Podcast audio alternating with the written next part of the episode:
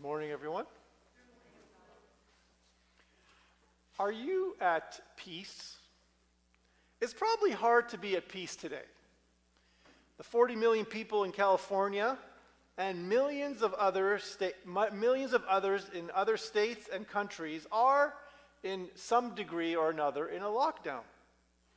Every day we hear of new cases of the coronavirus somewhere around the world or even around the corner. If we try to shop, we find some stores closed, a scarcity of food and other necessary items, and even fights at the grocery stores.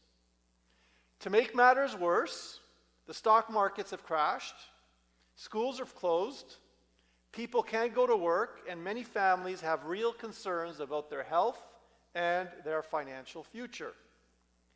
There are many very good reasons to be worried. But are you at peace? Is peace even possible at a time like this?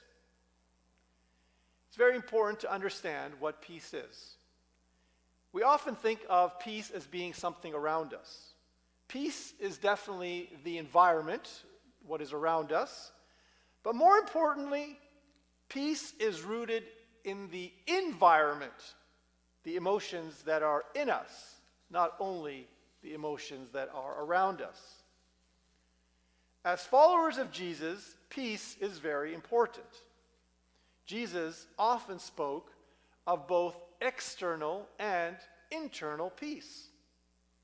The prophecy of Isaiah, which spoke of the characteristics of the Messiah, identified him as the Prince of Peace, who would usher in a reign of both external and internal peace.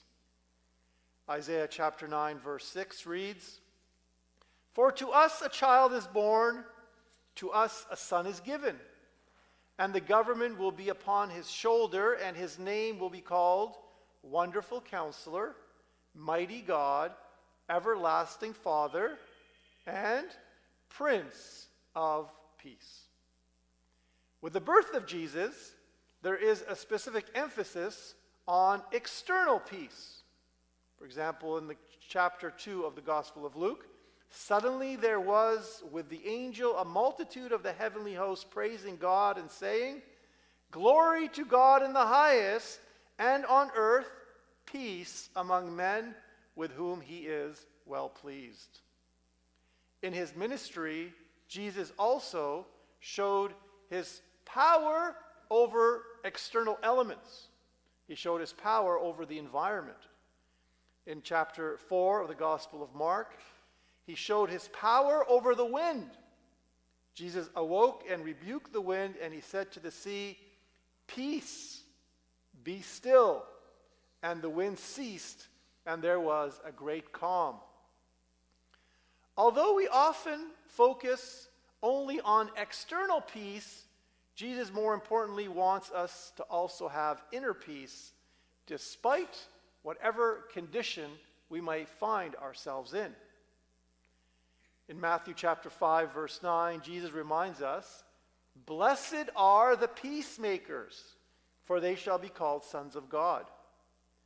And Jesus told the woman who anointed his feet, Your sins are forgiven. Your faith has saved you. Go in peace. And in John 16, verse 33, we read, I have said this to you, that in me you may have peace. In the world you have tribulation, but be of good cheer. I have overcome the world. A very important message today. As we're seeing tribulation in the world, but we also realize that Christ's peace is in us, or can be in us if we accept it. Jesus wants us to experience both kinds of peace.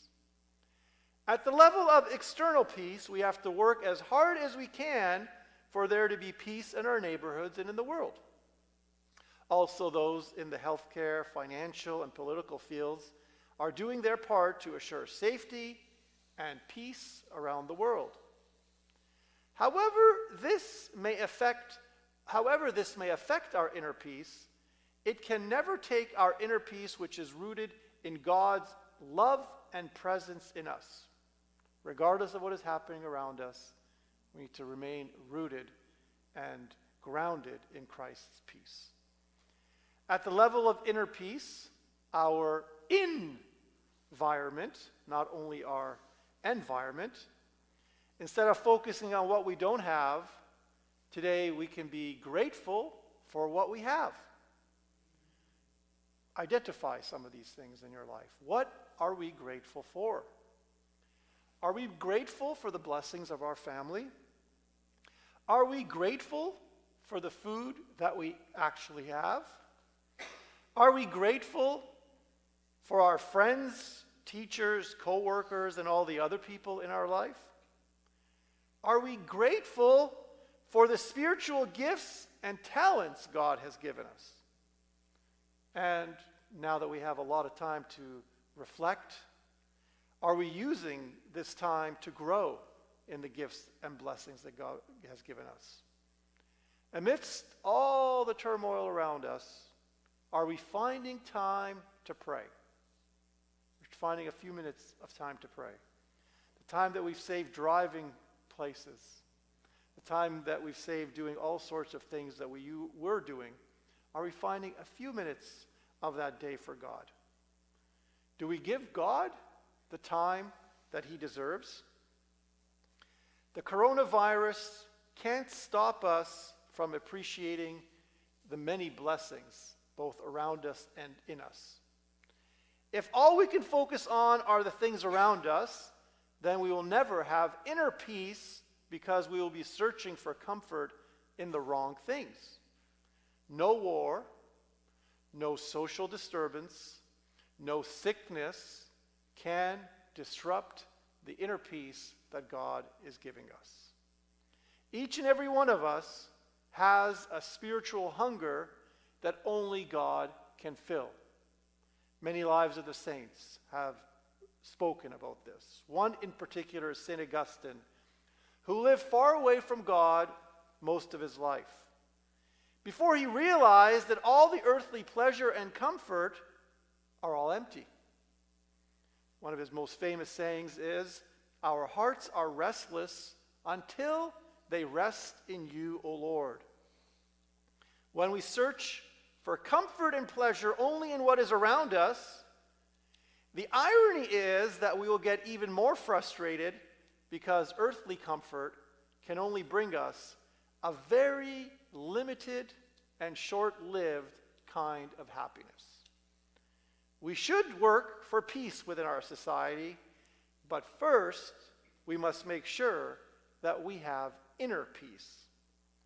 It is important to see that peace has both of these qualities the inner and the external elements. We do this to know that no external peace should be able to disrupt our inner peace. Today, God is intervening in the lives of those working for external peace, for peace in our communities, and for peace, for peace of the health of all of us. We also are firmly grounded today in our peace in Christ and the Word of God. And in the many reassuring passages from the Old Testament and the New Testament that remind us that God is with us and that God is in control. In particular, I like this passage from the second book of Chronicles, chapter 20. When the Spirit of the Lord came to Jahaziel, and he said, Thus says the Lord to you, fear not, and be not dismayed at this great multitude, for the battle is not yours, but God's. The battle is not ours, but God's. We can do everything we can, but the end of the day, regardless of the battles and the disruptions around us, we need to remain rooted in that peace of Christ. So, once again, are you in peace? We can only be at peace if we are looking for the right kind of peace that is rooted in God's love and God's solid presence in us.